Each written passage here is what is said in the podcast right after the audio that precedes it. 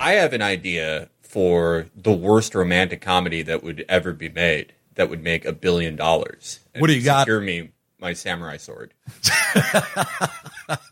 it's called uh it's called Push Pull, and it's about a Democratic and Republican strategist Oh. fall, in, fall in love during a presidential campaign, but then they find out like Russia is involved with the Republican one, and they like team up to stop it. And the vice president uh, on the Republican ticket is like a John McCain stand-in, and he like they arrest the Republican candidate, and then there's like a weird scene at the end where they're at. Uh, th- it's Bradley Cooper and Alexandra Daddario, by the way. Oh my Uh, God. Daddario is a Republican, Cooper is a Democrat, and they're like they pass some like weird, shitty bipartisan bill that's like kids from the inner city can like go to Dalton or something, and they're all at the wedding, and John McCain is dancing with them, and they're like, "Hey, this is really great." There's still an execution at the end because both sides agree the death penalty should still exist. Yes, yes, no, there is a there is an execution in real time of the lethal injection gone wrong. It's actual it's like footage. It's actual footage of a real execution. You cut a hole in the edit of the movie. And Yeah. it's like, okay, it's like, yeah, I'm, I'm envisioning as the plungers on the poison go down, uh, that like a Bradley Cooper and Alexander Daddario, they high five, freeze frame, Kenny Loggins song rolls, and then you do bloopers over the end credits. This is it.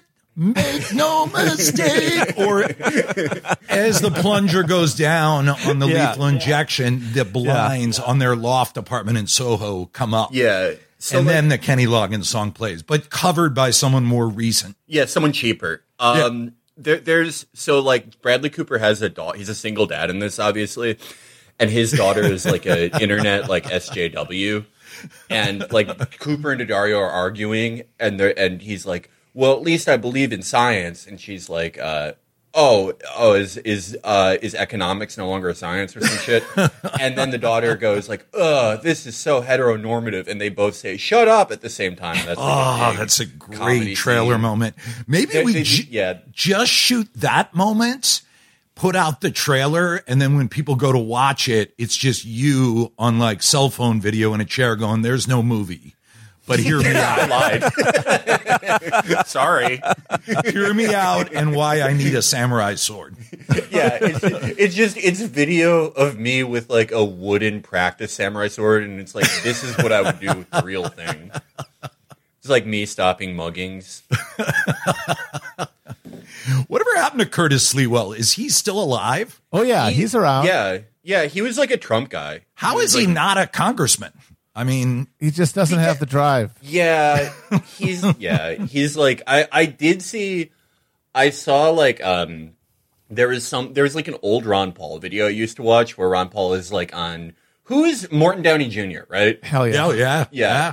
And um like he's like anti-war on drugs. And it's it's kind of like an interesting video because it's when like 95% of people were like if you smoke pot, you should be executed and they should end your family bloodline. And that's just I'm a moderate and yeah, no.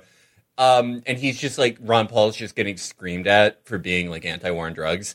And one of the guardian angels is in the crowd and yells at him. Oh. And the comments are cool because, like, you know, this stupid guardian angel outfit with all the symbols. The red beret. They're like, look, they're not even hiding it. They're in the Freemasons. Like, no, those are just normal stupid people. It's when conspiracy theories were like adorable. Yeah, Freema- Yeah, I think I'm going to join the Freemasons after I make this movie. Get the samurai sword, join the Freemasons, and that's it. Iris out. Iris out like a motherfuck.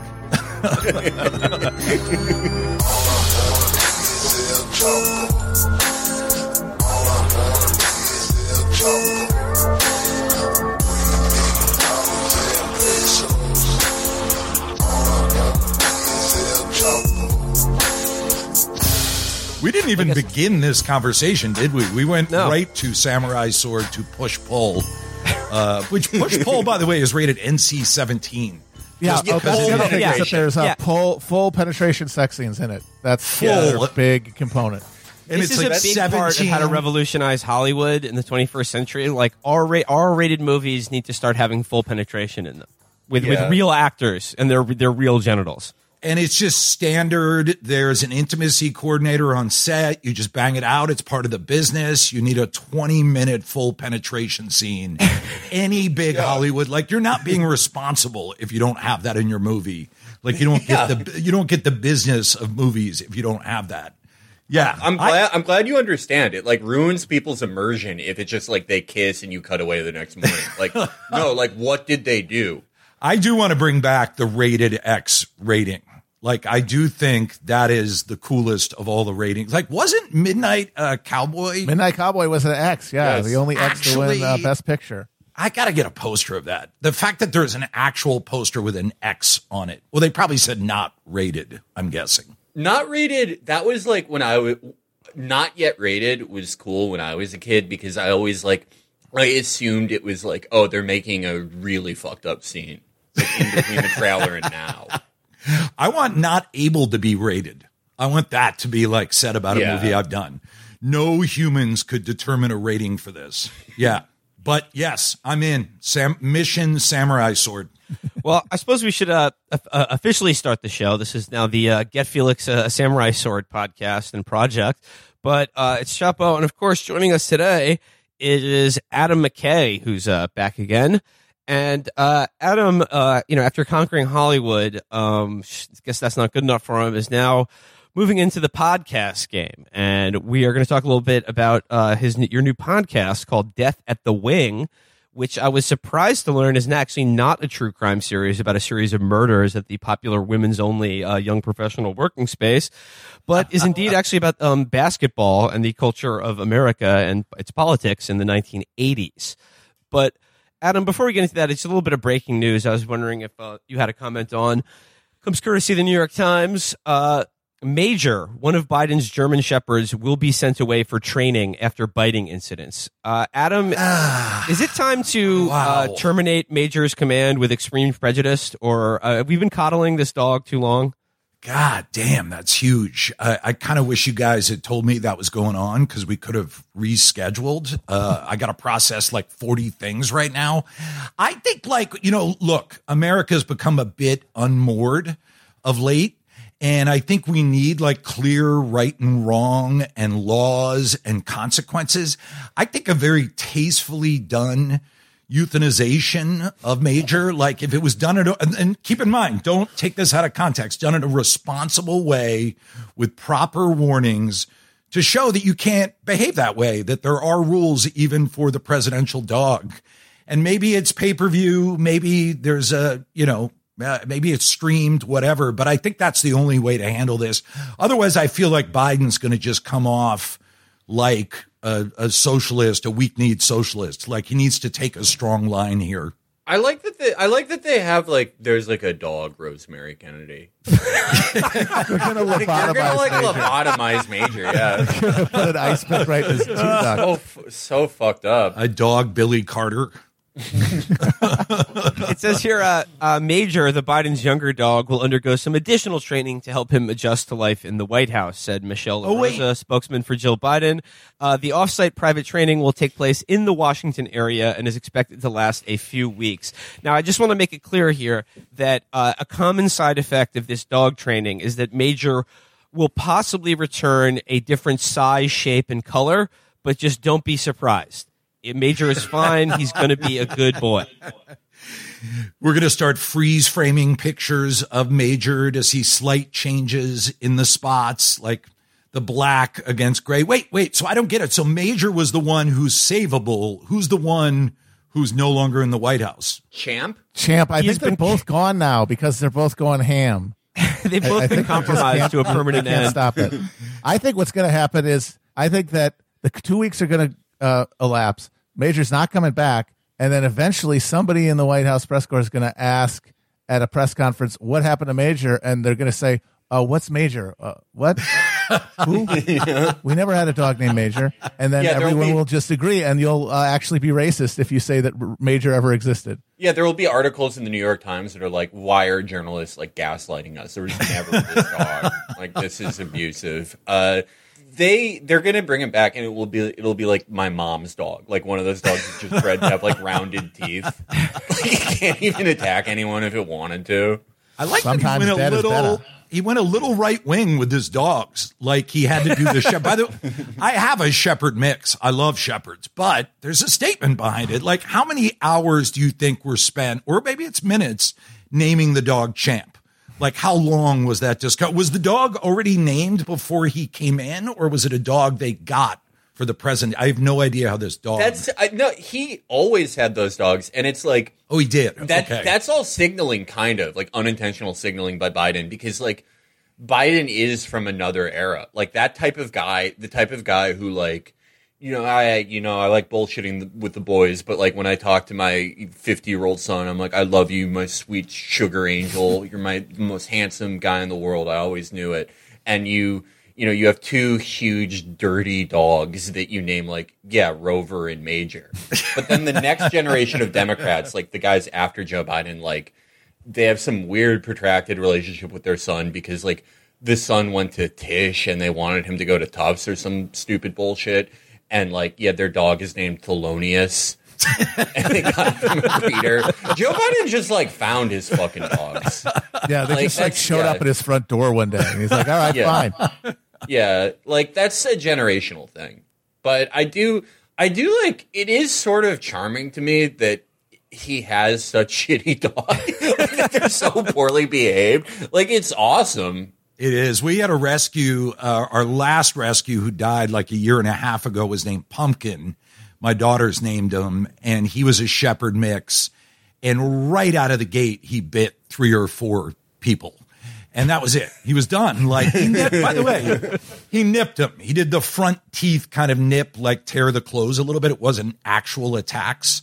But like at that point, I even had to tell my kids, like, we can't do this anymore. And they cried so hard that we did the trainer who saved his life, like who got him in line enough. He was always a lunatic, sweetheart to us. But uh yeah, I, I kind of with you on that. I like I like people that have screwed up dogs. I, I I feel immediately at home if I come over to someone's house and there's dog crap on the floor of their living room. Yeah. Yeah. I respect people who are really good at training their dogs.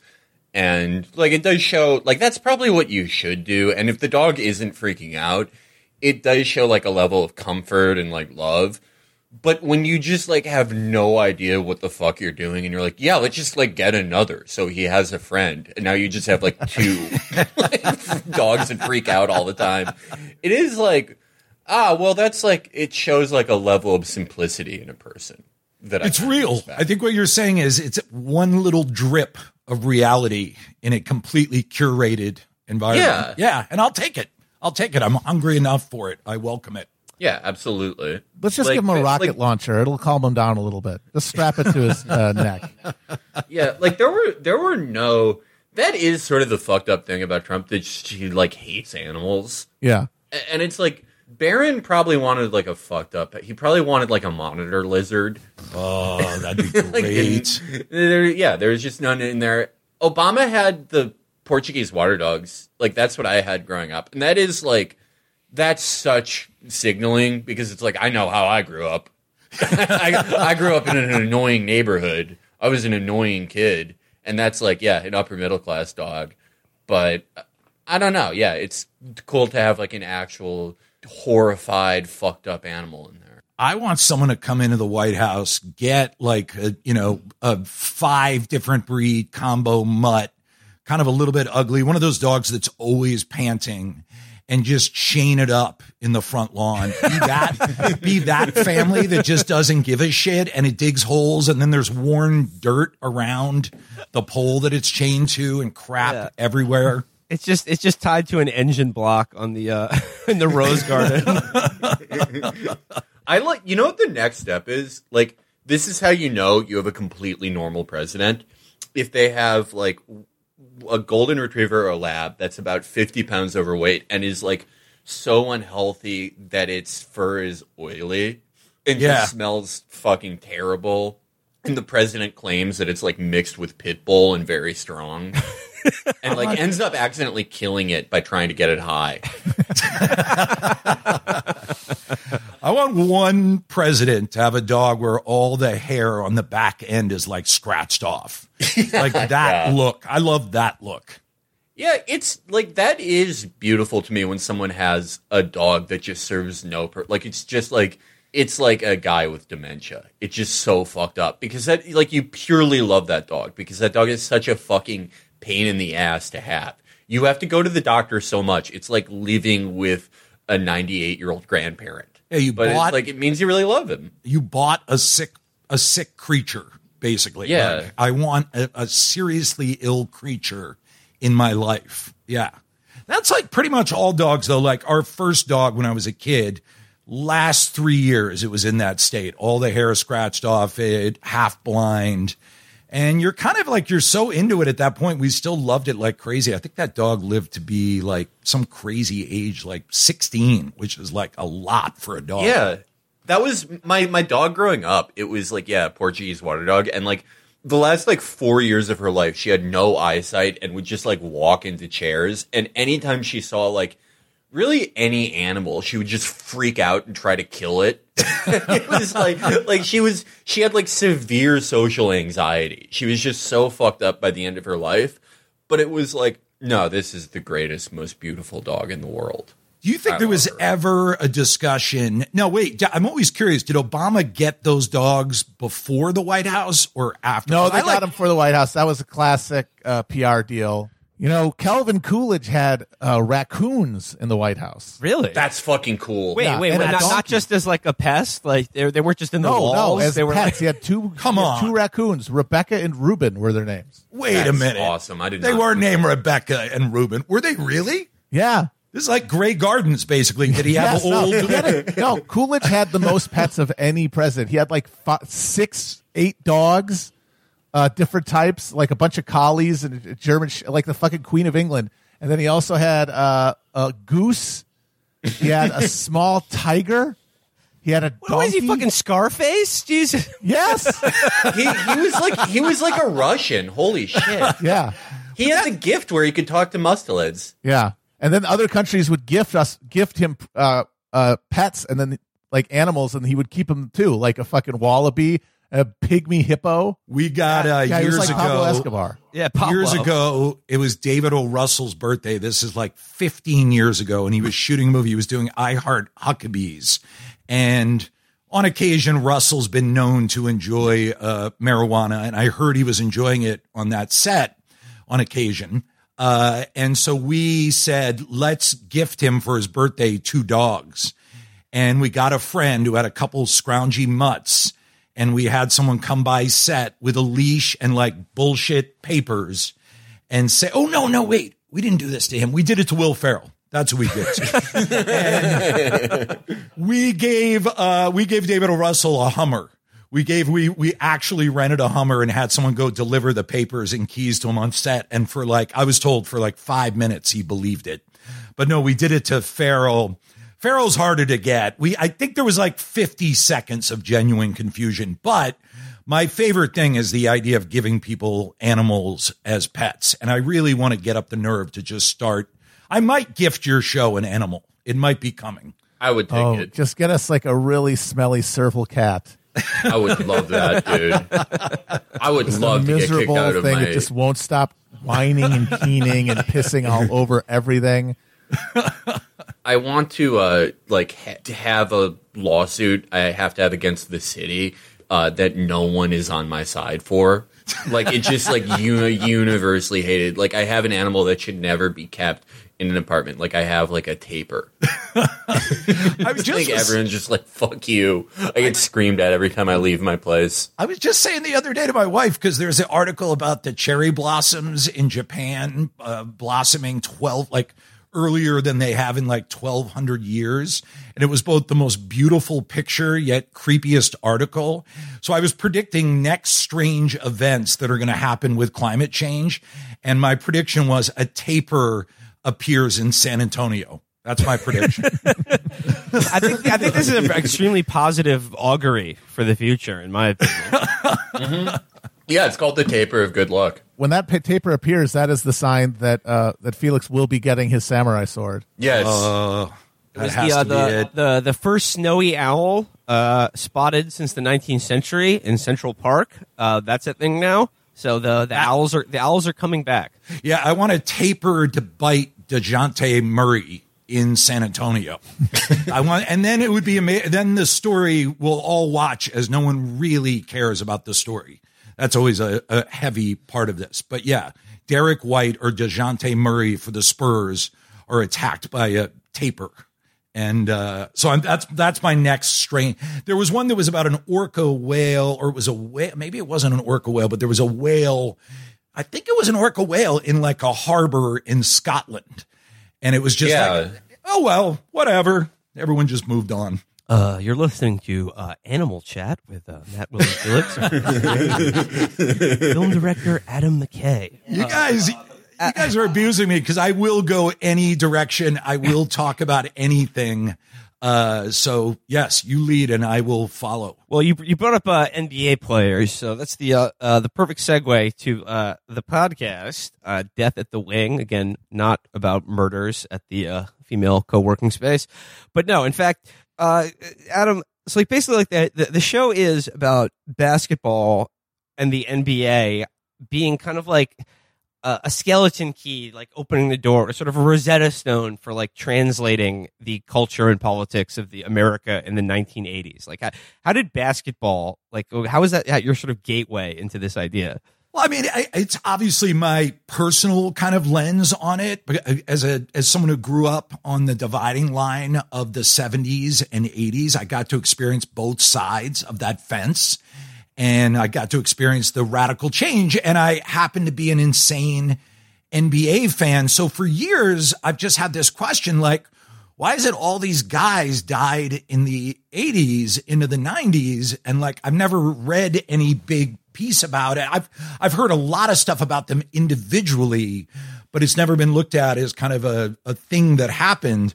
So pretty quickly when we dove into it, we realized it was a little bit like what happened with Hollywood, where Hollywood hit and there was a new level of fame in like the 60s. So you had these people dying from pills and alcohol and 50s into the 60s, and then it became cocaine.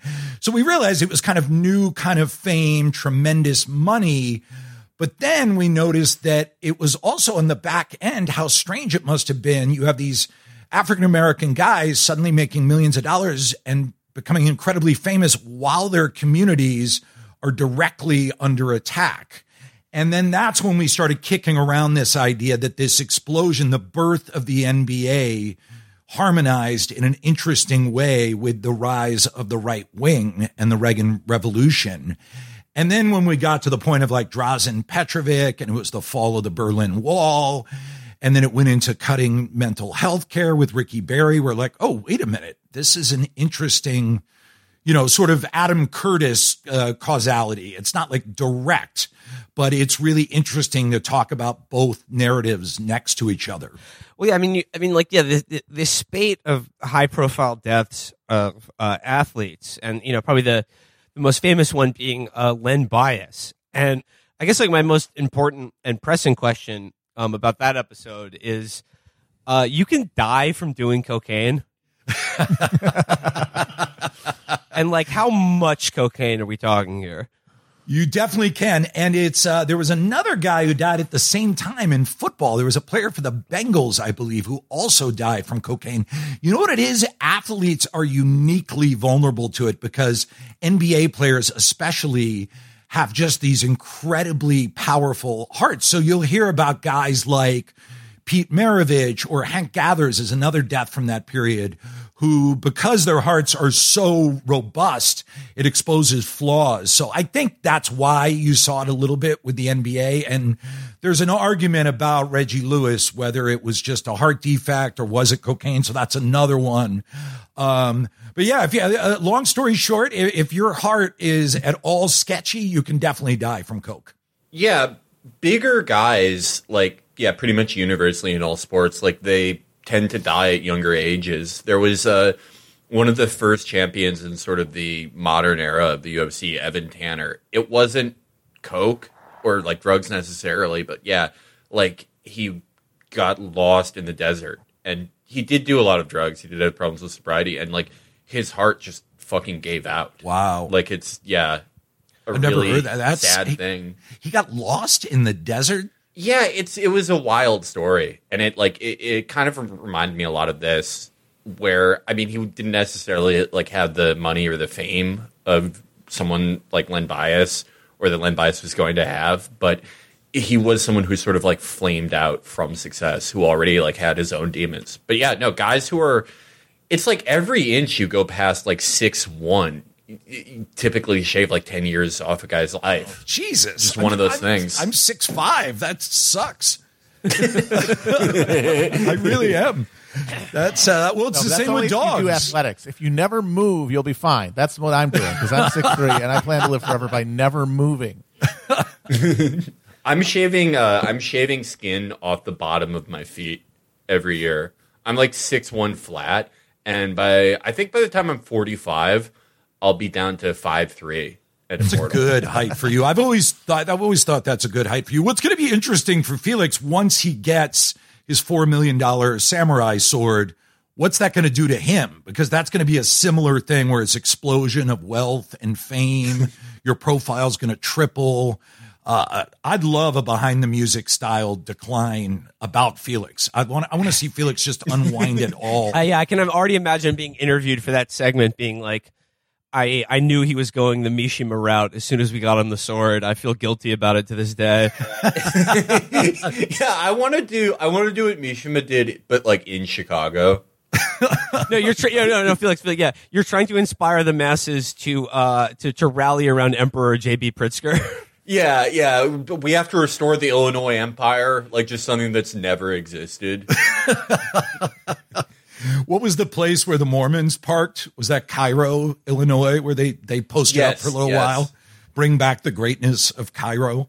Um, yeah, it was crazy. Like looking at these guys too. There's a guy. Some of them like were doing a ton of cocaine, drinking a ton of beer, and like there was like Chris Washburn at one point after he stopped playing was drinking like a like a case and a half of beer a day. But Roy Tarpley was a player who would do tremendous amounts of cocaine and then come back and play and still be incredible. Still put up like 20 and 20, still be like borderline all NBA. Then he would get busted again, go out, come back 20 and 20. And that's the thing. Like, you know, if, if I'm up till 1 a.m., I can't make a free throw. And, uh, I mean, you know, your your your series, you know, shows shows shows the dark side of cocaine and athletics, but I mean, perhaps you know both sides need to be illustrated, and you can do a follow up series about the 1980s Mets and uh, how good and successful cocaine made all of them. It was uh, and uh, and just speed, straight up speed, right? Didn't they have the big bowl of speed before they would go on the field?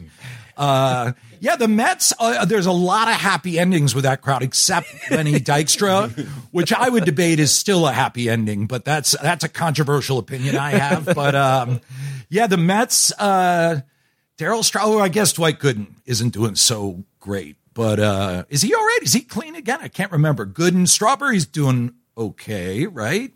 Yeah, it worked pretty well for him. Josh, what's his name? Josh Gordon, the receiver, has, I mean, once again, God bless him. The guy's struggling hard, but I think he's bounced out of the league. I'm not exaggerating five times and still is so talented that he comes back every time. Is that his name? Josh Gordon, the receiver, used to be for the Browns, went to the Patriots, went to the Seahawks, keeps getting chance after chance because he's so incredible. Uh, I'll take my answer off air, Adam.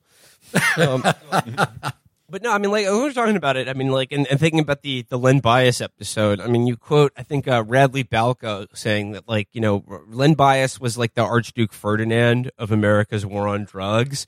But like, you know, but outside of that, like, I mean, just like you get this sense, like, how much like was like cocaine and it's like the, it, it's like industrial scale import into America, kind of like the phantom thread of like the 1980s and like in everything.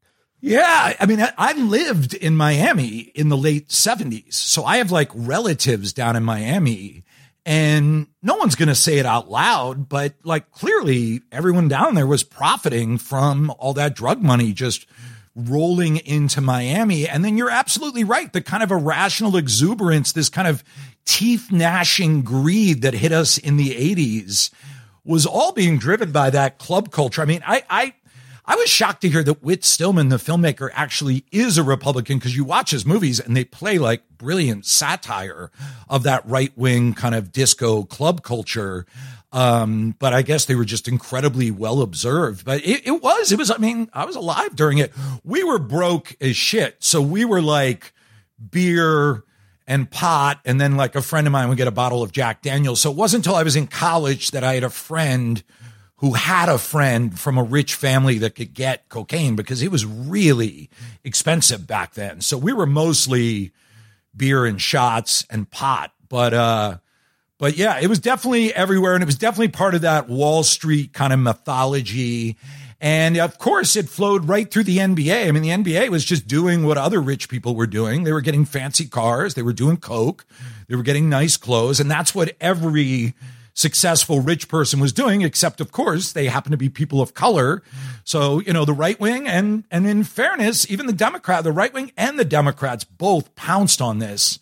Um, I think that's another thing that's lost about the Reagan Revolution is it didn't just hit the Republican Party, it hit both parties full on, smack in the middle of the face, and uh, and you see it in the Len Bias thing with Tip O'Neill and the Democrats, and Joe Biden being a part of that omnibus bill, the War on Drugs omnibus bill. So every president for the past two decades, Democrat and Republican alike, has declared war on drugs and each of them has lost that war and lost it miserably. We don't oppose the president's plan. All we want to do is strengthen it. We don't doubt his resolve. All we want to do is stiffen it. The trouble is that the president's proposals are not big enough to deal with the problem. It really was a huge thing because it intersected the crazy wealth, but it allowed people to scapegoat and blame because you had minorities. I mean, yeah, you, you bring up the Tip O'Neill and like Joe Biden example as like, you know, like the Democrats to sort of, they're like, oh, like, you know, the country's going in this direction. We got to follow suit. You know, we got to remain relevant. And like they come out with this, like, yeah, was it like this big, the Anti Drug Abuse Act of 1986, which was, That's yeah, like established, established Yeah. things like this, like huge disparity in sentencing between crack and uh, powder cocaine.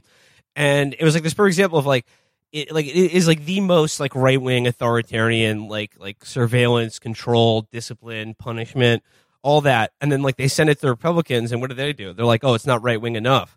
So it's just like this. It's just like a perfect illustration of like the classic method by which like the Democrats ensure that policy will only go to the right wing in this country. Exactly. Like, and, and someone uh, kind of uh, criticized us because we portray the, the Republicans as just flat out evil, and we portray the Democrats as kind of bumbling and lacking vision.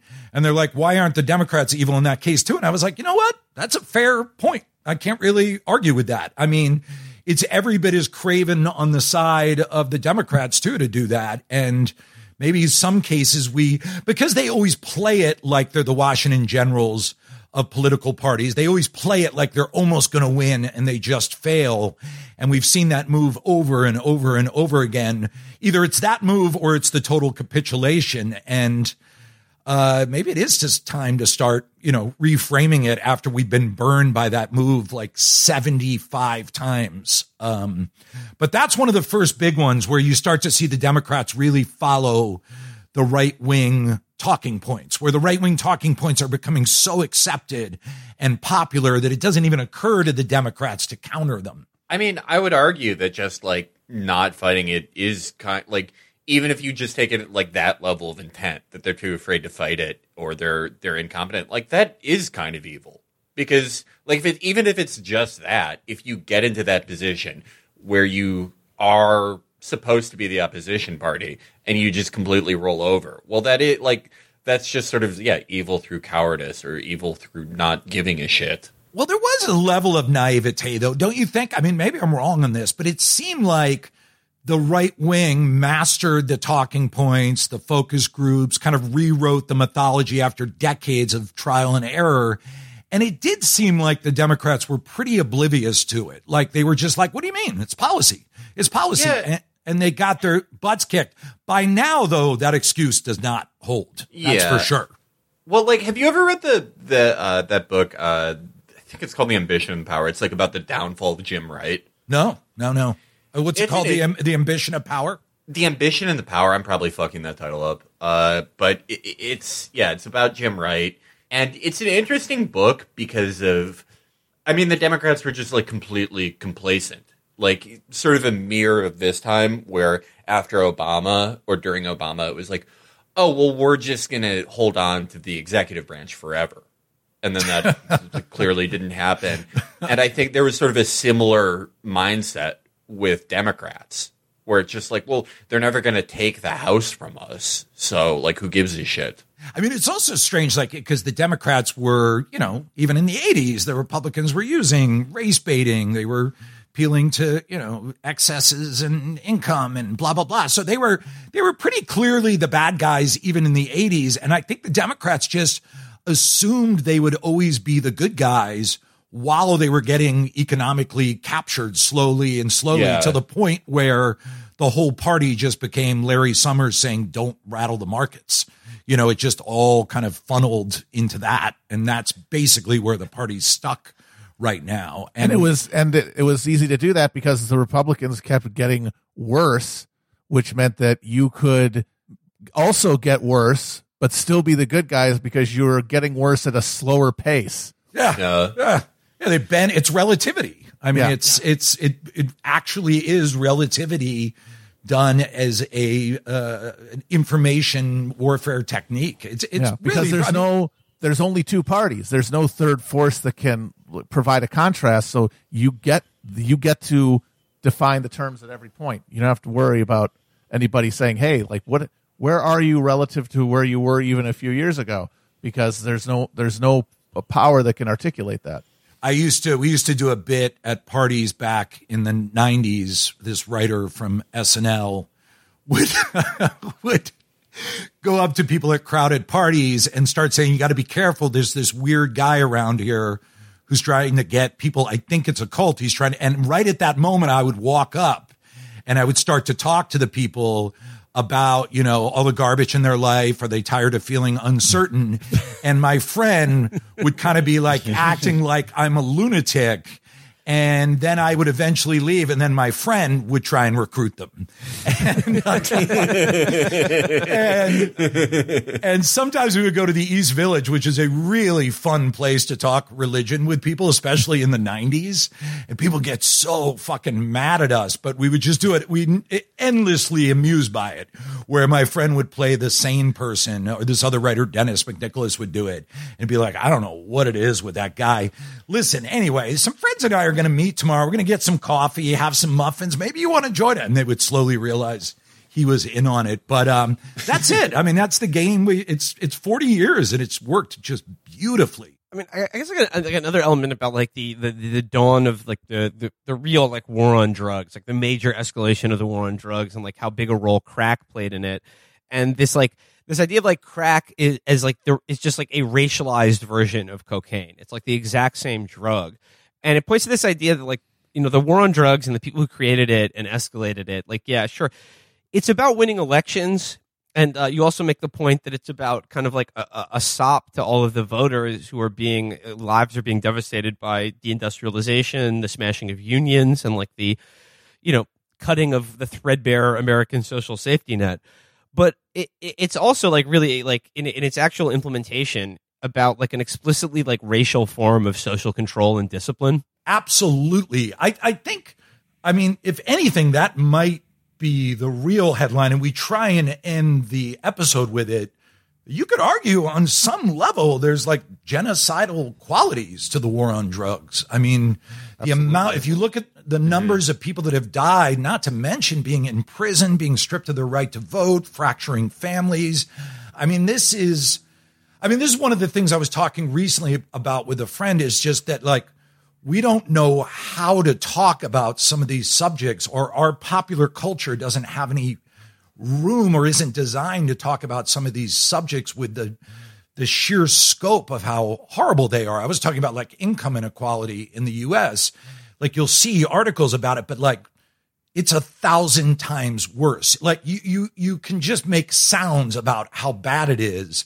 And it's the same thing with the war on drugs. Like we talk about it as some policy choice and it affected certain segments of our population, but the raw human toll um, I, I, I, we sort of get to it at the end of the episode, but your point is very well taken. It's a thousand times worse than we even think about it when it's written on the page.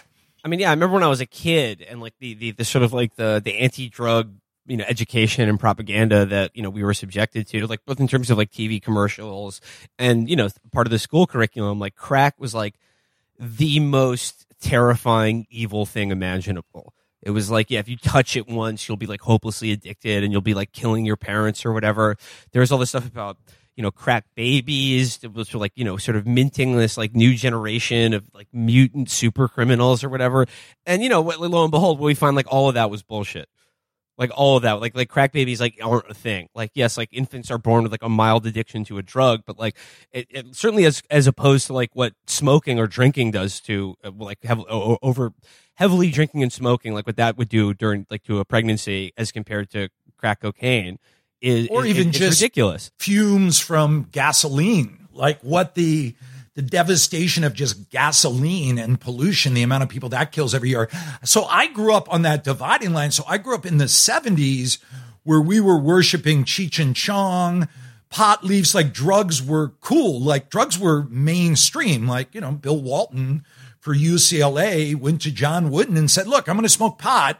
You can either bust me on it or just accept it. And Wooden was like, all right, smoke your pot. Like, that was the 70s. And then the 80s, there was like this head jerking turn that was bizarre. Uh, and, you know, obviously we don't, it, it's healthy not to be doing cocaine and a bunch of this stuff, but the sort of anger that it came in with, this just immediately, like within six to eight months, it was just this like hard, firm hand had come into our culture. Whereas, four years earlier, we were laughing at Cheech and Chong. Uh, it was a really strange, sudden turn. And I will say that it totally hooked me because I was a little kid uh, in in that uh, like hysterical crack uh, cocaine uh, moment, and uh, I did not think drugs were cool at all. In fact, I had a little mini recorder, you know, with a little mini cassette, and I made a tape of anti-drug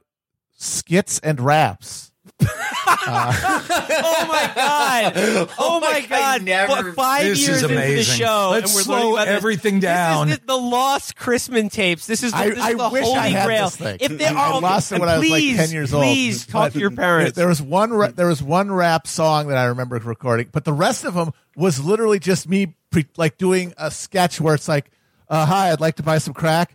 Uh, sure, here's the crack. Uh, police!" I just shoot people. It was just me shooting people. It was like little radio sketches of me murdering drug dealers. There's an alternative timeline where you're like you're like a Christian rapper. Yeah, totally. That would have been There's, awesome. I actually still remember one line from the rap, and it's about Spit, me spit, being. spit, uh, please. Uh, it's about I'm being peer pressured by people to get to, me to do drugs, and they say they said I was weak. They said I should drink tea, and I said, "Sorry, dudes, I like my wits about me." bars, Bars. bars, bars. Uh, So wait. Chris, drop, drop that bomb. Drop that bomb. So you were carrying around the recorder kind of like the first time the Beatles got high and they were just Yeah. recording everything. So you were just like, I've tapped into something larger and more powerful than me. I better Yeah. carry this recorder around. I, I, the, these drugs are killing people. I need to do something. I need to help the children. I need to help the culture. I remember being afraid of Led Zeppelin. I remember being afraid of Led Zeppelin and Ozzy Yeah, their music is way too scary. Their music is way too scary. yeah. I, I was like in fifth grade and I had friends playing Ozzy Osbourne. And you forget Ozzy Osbourne came out in like that like Blizzard of Ozz stuff was like 1979, 1980. It was like way ahead of the curve. And my friends were listening to it. And I remember having the thought like, is it possible this actually is devil music? That was that was kind of my moment, like you were the recorder, although near, not nearly as complex or disturbing or uh, Cool is the word you're looking for. I mean, that's funny. It's like I, I feel like, like like most of the the anti drug education I received just like taught me about drugs that I otherwise wouldn't have known about. Like when they're like, you know, just be like, there's things out there. They're called psychedelics. It's like mushrooms, LSD, acid is what it's called. And if you take it, you will, you know, you'll begin to see things and you'll begin to like see things like uh, the cartoons you watch on TV, but they're real and happening to you. And I was just like, okay, interesting. I'm just going to just take a little note there. I know. So there's stories because you, of course, weren't going to listen to Nancy Reagan. You were going to, that just, Nancy Reagan was the dream person to say, don't do something to make me want to do it. In, in one of the episodes, I think it's the Len Bias one, uh, Richard Dumas, who was a forward for the Suns who had substance abuse issues, he actually said, Nancy Reagan saying, don't do it, made us want to do it more. And I, I think that was our experience too, was when we heard all this, you know, this is your brain on drugs. And it just made it like a joke because the ads were so square. Unless you were nine, ten years old, you were going to listen to Carlos Castaneda or, uh, you know, uh, Jim Morrison more than you were going to listen to Nancy Reagan. Well, I mean, it makes it, it, you could kind of imagine it's part of the, the broader uh, uh, marketing push. Since while the time while Mar- Nancy's out there saying just say no, her f- husband's administration is uh, p- moving more weight than any cartel on earth. it's like you got hey guys, d- uh, don't do drugs with quotation marks. We got to fund these contras somehow. The uh, episode came out, and a friend of mine who grew up in South Central is like, "Man, you should have called me. I would have put you in touch with people who were getting drugs from the government." And that's one friend, you know, right away, someone just tells me, like, oh, yeah, they had a whole system where you had a flag on your house. And that, no, this is anecdotal. This is being told to me by a friend. So I'm not saying this definitely happened, but it was just funny that immediately the episode just came out on Wednesday. Immediately a friend was like, why didn't you call me? That was going on in South Central. I was like, oh, yeah, you're right. So, I mean, is that what, what's the status on that? Is it now, is it like 100% fact that the government was moving crack cocaine and cocaine into the inner cities in the U.S.? Uh, Adam, uh, according to the CIA's Twitter account, they've looked into the issue and uh, found no evidence for this. So, so that's you know, that. Yep, yeah. that's All right. So it didn't happen. All right. Thank fiction. you. I needed Totally clarity on that. It's false. No way. Not this time. Yeah. I think it's pretty well established that the bare bare minimum that even the CIA has admitted is that their uh, their associates uh, in in the uh, war on the Contras were in fact moving uh, cocaine, often with uh, CIA personnel doing the moving uh, and CIA airplanes and stuff like that. Uh, but I, I, I, I would say pretty confidently that they were aware of it. I mean, the, the intelligence community has moved drugs since it was founded. It's like the best way to get. It's it's a it's an instant source of liquid cash for any project you might want to carry off. It's true. Yeah, and I knew that. I knew that they were overseeing and using the drug trade. I just always wondered about the direct contact with the drug trade. It actually doesn't, now that I say it out loud, doesn't sound like something they would do. Mm-hmm. They would have middlemen, they would have associates doing it. The idea of an actual CIA agent going to like Crenshaw and like, Yeah, no, they, they wouldn't need to. They have No. people that they they have cutouts and contractors at every point to do that kind of stuff. They just need to make sure that they're getting their beaks wet. was it Haldeman? Who was the Nixon uh, guy who said on his deathbed, just outright said, yeah, we created the war on drugs so we could put hippies and black people in prison. Yeah, It was I think of it, was, it was I think it was Ehrlichman, but yeah, it was one of those two guys in his book. Yeah. yeah, he just said, yeah, we Yeah, he we just said, wanted look at our political enemies. Like, and Yeah. like, they're the people who do dope. So, yeah, it's a no brainer for us. So when people trying to argue about it, I'm like, oh no, they, eh, eh, I think you're right. I think it was Ehrlichman. I was like, no, they admitted it. Like I love things like Fog of War, the movie Fog of War, where just McNamara looks at the camera and just says it was a disaster. The Vietnam War was a bad idea. Like I, I, we were talking about that documentary might have had more of an impact than just about anything I've ever seen before because there was an argument at that time kicking around that the Vietnam War did have some advantages, that it did do some good stuff. And then that documentary came out and it was just over. You never heard that ever again. that documentary had a tremendous effect on me as a child because I um before that documentary I wanted to be a green beret who comes back and is a liberal senator. and then, I then when I saw it in like 2004 I was like, "Oh, like war is bad." Okay. I think All you right. should still keep that dream. That's a good one. That's like I Billy. mean, imagine what you could do in the Senate with that samurai sword. Oh, that's true. Yeah. It would be like yeah, it would be the reverse of the uh who is the Confederate guy who did Charles Sumner? uh, guy who Preston beat that dude to death? With the, with the cane. Yeah. Oh yeah. yeah, yeah. yes, it would be you the hit him with the reverse cane, of yeah. that. Well, do you know there's a speech from Jeb Bush, and I'm not kidding, where he went on the floor of the state legislature in Florida and held a samurai sword and did a speech about it and talked about Oh yeah, the I've heard, Bushido I've, heard- I've seen that. Yeah, Unboxing video, Bush family edition. no, it's, it's like uh, I think it was called like the Sword of Chiang or something. No, okay, no, yeah, yeah. So that's a joke in the Bush family. Yeah, Unleash So the, the Chiang, sort yeah. of a Chiang Kai-shek. It was It's a- Chiang Kai-shek's sword. Yeah. Yeah, yeah, yeah, yeah. So like George H. W. Bush, when he was making fun of like Birchers and more hard right people in the party, they would uh they were saying like, oh, I know how, we shouldn't open up China. We should defeat China by unleashing Chiang. Well, that was By, like, that was setting- that was the thing that Bircher said. They said we should be using Taiwan as like a staging ground for reinvasion of China. Yeah, Jesus. and and but H.W. Poppy when he was playing tennis against people and he was losing, he'd be like, "Oh, don't make me unleash Chiang." like it was like, "Oh, wouldn't that be ridiculous if we did that? Like, isn't that so fucking stupid?"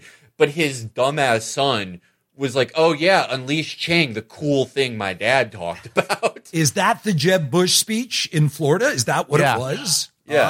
Oh man, I got to get a transcript of that. Yeah, because it was maybe it was even you guys I heard this from. Someone was talking about how Jeb Bush is much stranger than he's ever given credit for. Like he's actually a really weird dude who said a lot of strange things through the years, even though he was supposedly good the little good moose. son. I'll never forget him petting that moose yeah. and saying, "Good little moose." Good little yeah, he's like he's as you would expect like someone who's was born to those parents to be like just like a completely blunted human affect I always say that you can tell the line when you see a family where all the kids are in like their 30s, 40s, and 50s, and they still call the parents daddy and mommy. Like, Yes. that's it. That's all you need to know. Um, the other, one of the other things I, I, I was thinking about listening to the show and like the the Len Bias episode, and you you brought up like a, little- a little earlier, like talking about this dramatic shift in like our American culture from the '70s to the '80s, like going from like where hey, like Cheech and Chong is like you know everyone's favorite comedians, like smoking a doobie, man, like that's fun and cool, and the, the way in which the way in which the word malaise became like such a prominent thing in like our American like sort of political lexicon and the idea that like uh, Reagan ended the malaise of the 70s like what what do you think people are really like mean when they talk about the malaise of the 70s because I think it's just like the, the findings of the church committee is what they're talking about and like getting past all that. And by getting past all that I mean erasing all of it and pretending like it never happened. And but like but also like just like the, the broader culture of kind of like a, a, a, of freedom and kind of like a opening up of American society that was like the door to that was just slammed shut. I think that because if you look at what happened, a lot of it is exactly how a democracy is supposed to function. You had a free press, bust a corrupt president. You had people across party lines make sure that president would no, no longer hold power. You ended an insane war, although we kind of just lost that war is really the reason we left. But still, we ended it. Poverty was at, I believe at that time, the early 70s, an all time low for the whole nation. Unions were strong. And I think it was the peak of self governance for people. I think it was like the high point for America where citizens were actually somewhat responsible for governing and Carter talked to them like that. And he said like, look, we're in a rough spot right now. We've got the oil crisis. We've got stagflation. He never actually said the word malaise in that famous speech, but I think everyone just freaked out. It was almost like too much. Like we, you forget that we just haven't had democracies for that long. And there was this moment where it was just all too much. It was all too real. And, you know, we just learned that MK Ultra was real. We, you know, the Vietnam War, stagflation, all this stuff. The president talked to us like actual grown-ups. And I remember being a little kid and hearing that China had called America a paper tiger and asking my parents what that meant. And there was a general feeling that America was really down and out. So, yeah, whether it was just too much, whether it was the, you know, democracy taken to probably its highest point in America, or whether it was never going to go in that direction, I, I'm not exactly sure. But that Reagan voice, when it hit, because I was in sixth grade, seventh grade, I had no interpretation of it. I didn't care right wing, left wing. I just remember everyone was very calmed by him and very excited. And it was the greatest casting choice in, in history. And even my parents, who were Democrats, were didn't really hate him that much. I thought it was a little ridiculous that he was a movie star. Like, I can't believe they elected this guy, but there was a general calm that he brought.